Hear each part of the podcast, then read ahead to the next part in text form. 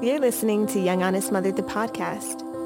Here, we'll chat about all things marriage, motherhood, and modern home economics in all honesty. I'm your host, Maurice Young. I uploaded the first three episodes of the show on July 31st, 2019, and I've learned so much during my time as a podcast host. One of the most important lessons I've learned in showing up every week for this podcast is that having honest conversations is a skill that can be cultivated. But many times we're left to figure out the details by ourselves as sharing what's on our hearts is something that's rarely taught. And I've heard from many people who say they've shied away from having honest conversations of their own because they didn't know how to go about it. So I decided to create a resource that sheds light on what is often overlooked. I wrote and designed an ebook to teach you how to have an honest conversation, and it's now available for you to shop. It contains over 20 pages of insight that can help you elevate your everyday honest conversations. It also has step-by-step guidance on how to start, maintain, and end honest conversations and eight hands-on activities that will support your conversational skill building every step of the way. Tap the link in the show notes to purchase your ebook today and transform the way you have honest conversations. And now, onto the show. Well, hello there, and welcome back to another solo show episode of Young Honest Mother, the podcast. As you know, this show is dedicated to having meaningful conversations surrounding all things marriage, motherhood, and modern home economics in all honesty. But in my now year of sharing honest conversations here with you, I've noticed something pretty interesting. Not many people are willing to share about their marriage. And the narratives we're exposed to can really shape our perspectives on things. And the narratives that are left out of the conversations altogether can also influence how we perceive things which is why I think it's so important to have honest conversations about the fullness of what marriage can look like and what we can learn from them and, and how we can grow. For example, as a young girl who was quite enchanted by fantastical depictions of romance, I was convinced that if my love story deviated from the perfect plotline, then something was wrong with me I honestly thought that I should be striving towards a storybook relationship. And in all honesty, I was 22 when I married my husband, Carl, and I still believed that life was destined to be a fairy tale. But here's the thing. Marriage isn't about happily ever after. It's about growing up together. July 31st is a big day in my neck of the woods. In addition to being the anniversary of this podcast launch, it's also my wedding anniversary. July 31st, 2020 marked five years that I have been married to my husband, Carl. If you're curious about what he's up to over in the music world, go check him out on Instagram at Carlos Young Music. But in any case, five years. And that feels major. Plus, you know, the combination of all of these milestones coinciding into one day is enough to make me feel especially reflective. These past five years have most definitely represented an essence of maturity.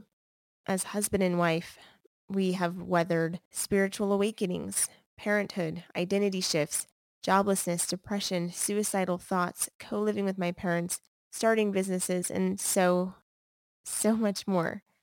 Now, you know in listening to this show that I personally feel called to shed light on topics often left unspoken. And I wholeheartedly believe that giving voice to our stories is essential to our well-being. And sharing those stories with others has tremendous capacity to allow us to learn from one another. But in looking back on the things that I've shared here on the podcast or even on my Instagram at Young Honest Mother or my website, younghonestmother.com, I realized I actually haven't shared that much about what I'm learning from my own marriage.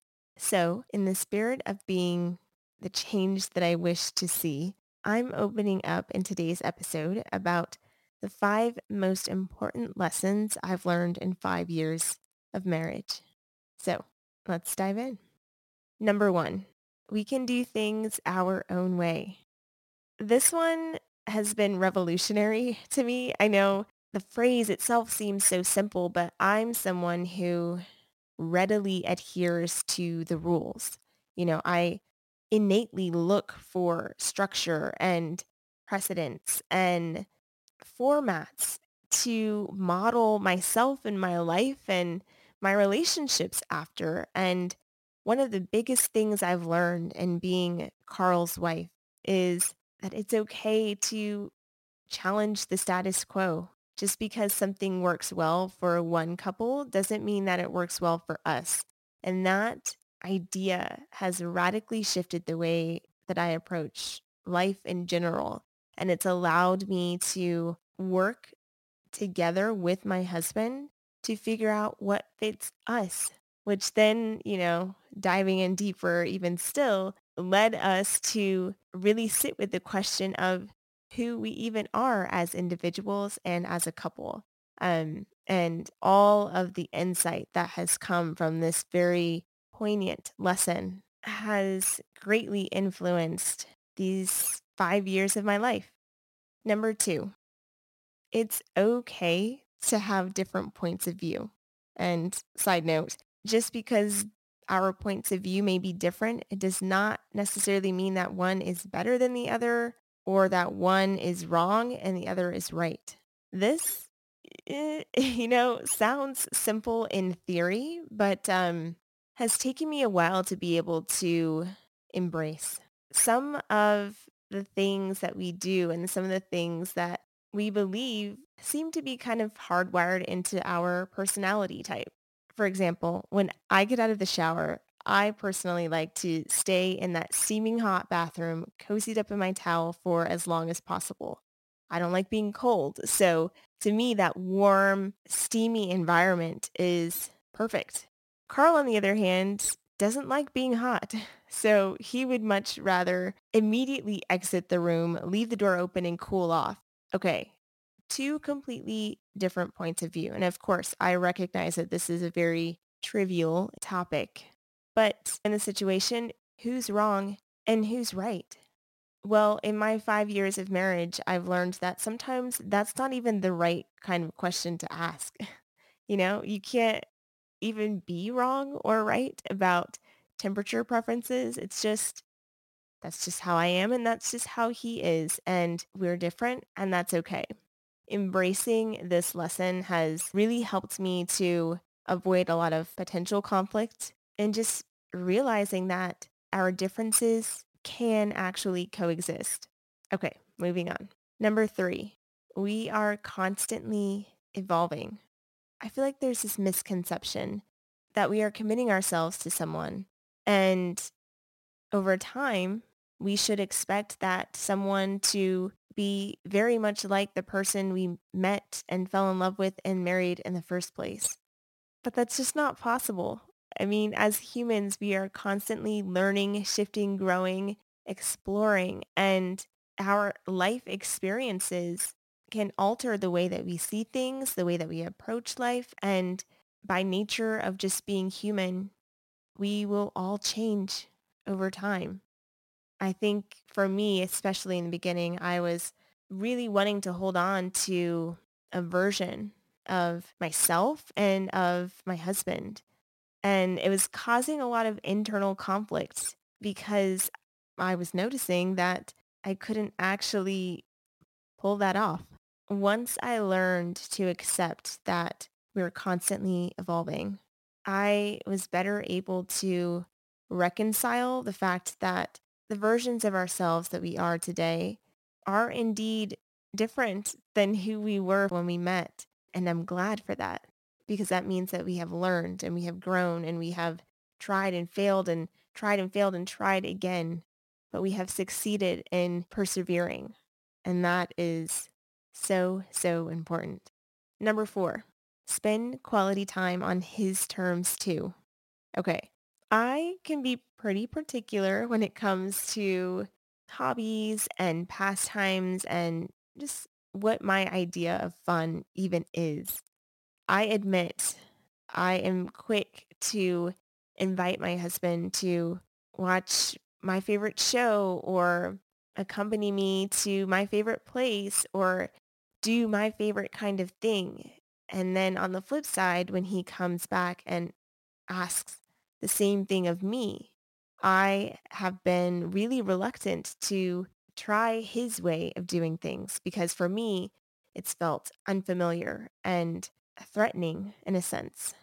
I have talked many times before on the podcast about how I'm constantly monitoring myself for the perils of perfectionism. And this is definitely one. I feel like when I am presented with something that is unfamiliar to me, I tend to shy away from it because if I'm unfamiliar with it, I'm not good at it. And if I'm not good at it, then I don't want to be seen doing it in any public way, even if it's just me and my husband. And while, you know, in some strange way that has made sense to me logically, I also have had to recognize that over the years, it's been hurtful to my husband because I am effectively rejecting his ideas and rejecting his way of doing things.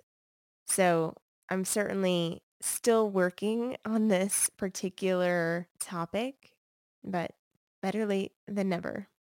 And finally, number five, ask for what I need. I think I probably learned in all the rom-coms that I used to watch growing up and still do, to be honest, um, that my partner is just supposed to magically intuit exactly what is on my mind. You know, I have this idea that my husband will somehow be able to get me exactly the gift that I'm wanting for my birthday or be able to say exactly the words that I have been craving to hear from him. Well, surprise, surprise. I'm often disappointed when I approach things in this way because the truth is my husband can't read my mind and he shouldn't have to. I have a voice. I can use my own words to speak up and share what I need, what I want. And um, something that did not come naturally to me. I really felt like in articulating what I needed, I was ruining some of the romance of it all. But at the end of the day, it's much more romantic to ask for what you need and then get it versus hope that he somehow reads my mind and then when he doesn't, feel disappointed by it. And there you have it.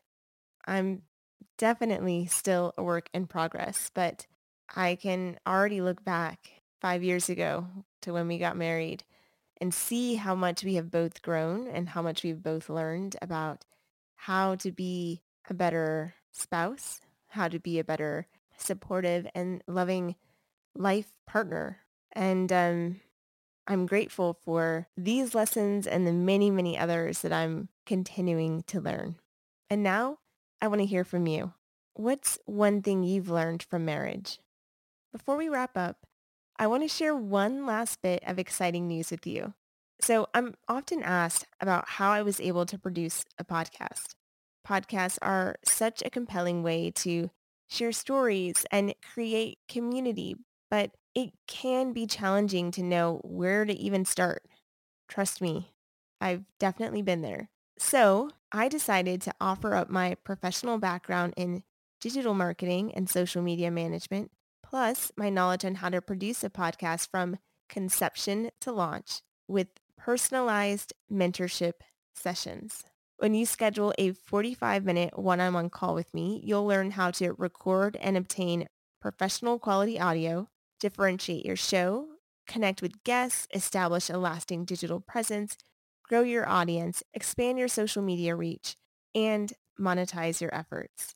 In other words, if you've been thinking about starting a podcast, skip the confusion and fast track your creative process by scheduling a session with me via the link in my show notes. And that's it for this episode of Young Honest Mother, the podcast, which means it's time for you to join the conversation. share your thoughts on social media and tag me at Young Honest Mother. And then pass this episode along to friends and family who need to know that they're not alone on this journey either. Until next time, I'm your host, Maurice Young.